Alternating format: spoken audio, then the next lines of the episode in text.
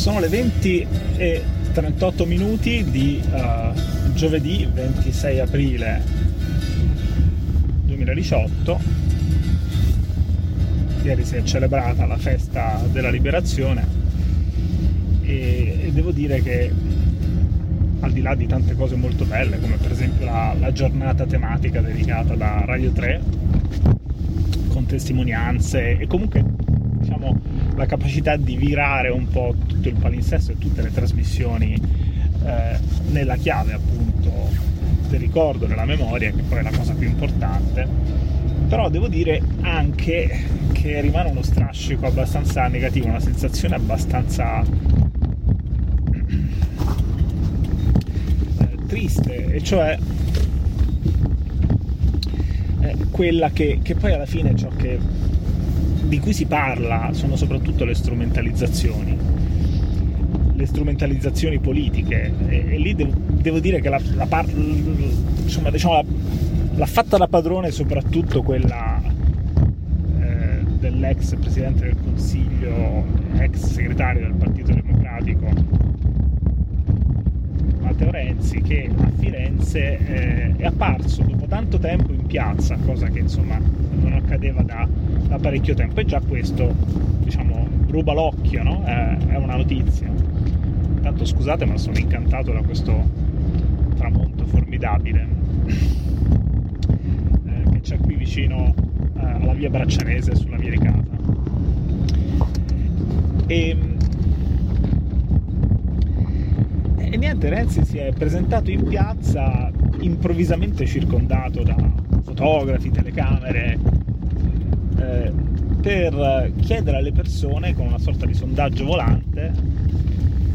se fosse il caso o meno di sostenere il, eh, il governo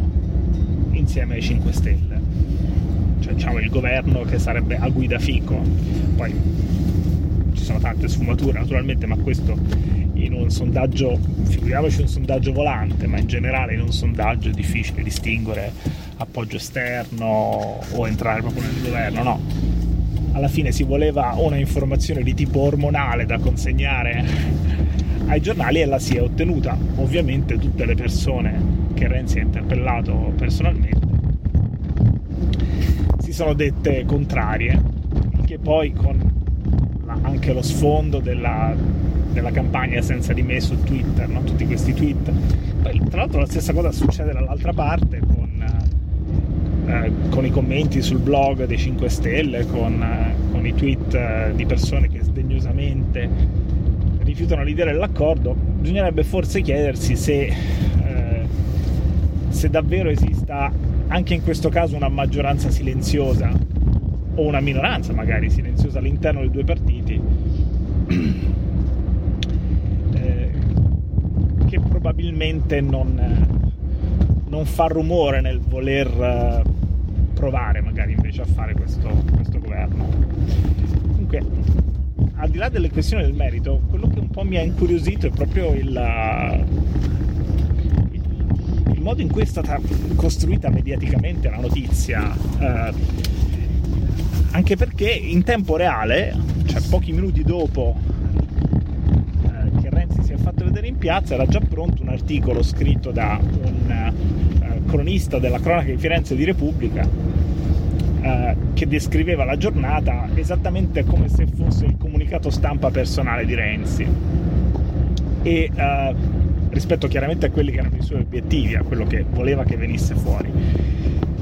E questo secondo me è abbastanza indicativo, no? perché è, chiaro che, eh, che questo giornalista faceva parte dell'operazione. Dico, penso di poterlo dire per quella che è la mia conoscenza un po' del funzionamento sia dei media ma anche del, delle pubbliche relazioni, di come funzionano, eh, non c'è stato un comunicato stampa, un annuncio che Renzi si sarebbe presentato lì. È apparso a sorpresa e a sorpresa c'era anche il cronista e naturalmente i fotografi, le telecamere eh, pronte a riprenderlo. Questo anche perché tutte le volte che in passato Renzi si è presentato nelle piazze preso anche rischiato personalmente, insomma non è facile per lui farsi vedere all'aperto, le sue uscite pubbliche, soprattutto negli ultimi anni, sono quasi sempre in convention iper blindate, comunque al chiuso. E, e quindi anche questa trovata eh, si rivela eh, un po' per quello che è, cioè qualcosa di studiato appunto a tavolino per poi fare in modo che sui giornali e in televisione appaia una certa cosa. E questo con la complicità naturalmente dei media. Uh, io credo che, uh, che, questo sia un esempio abbastanza inesorabile di quanto davvero uh, ultimamente quando si parla di scarsa ecologia del nostro sistema dell'informazione siamo tutti schiacciati sul dibattito vero falso, fake news, debunking, eccetera. E quando qui in realtà forse dovremmo parlare di più delle cose eh,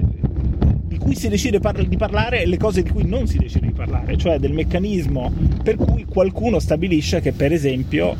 eh, l'apparizione di Renzi in piazza a fare questo piccolo sondaggio è una notizia, anche perché per 3-4 ore è rimasto in home page nella, nella home page nazionale di Repubblica, quindi in un certo momento tanti occhi dovevano posarsi necessariamente su quella, su quella notizia, faceva proprio parte del palinsesto. Ecco, il vero tema è chi decide il palinsesto, quanto è trasparente il meccanismo eh, con cui il palinsesto viene costruito e se sia il caso di continuare a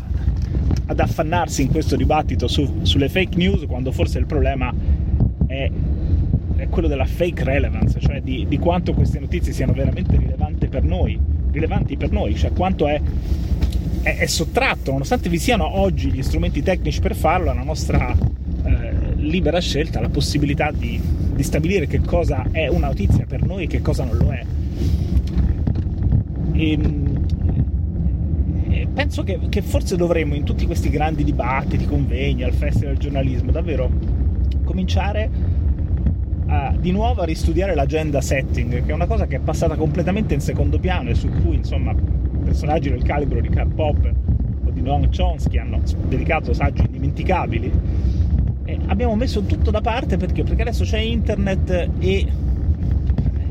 e internet abilita quantomeno il dibattito sulle fake news.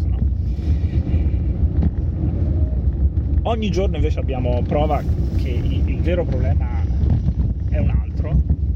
e sarebbe il caso che, eh, che un po' tutti iniziassero a rendersene conto.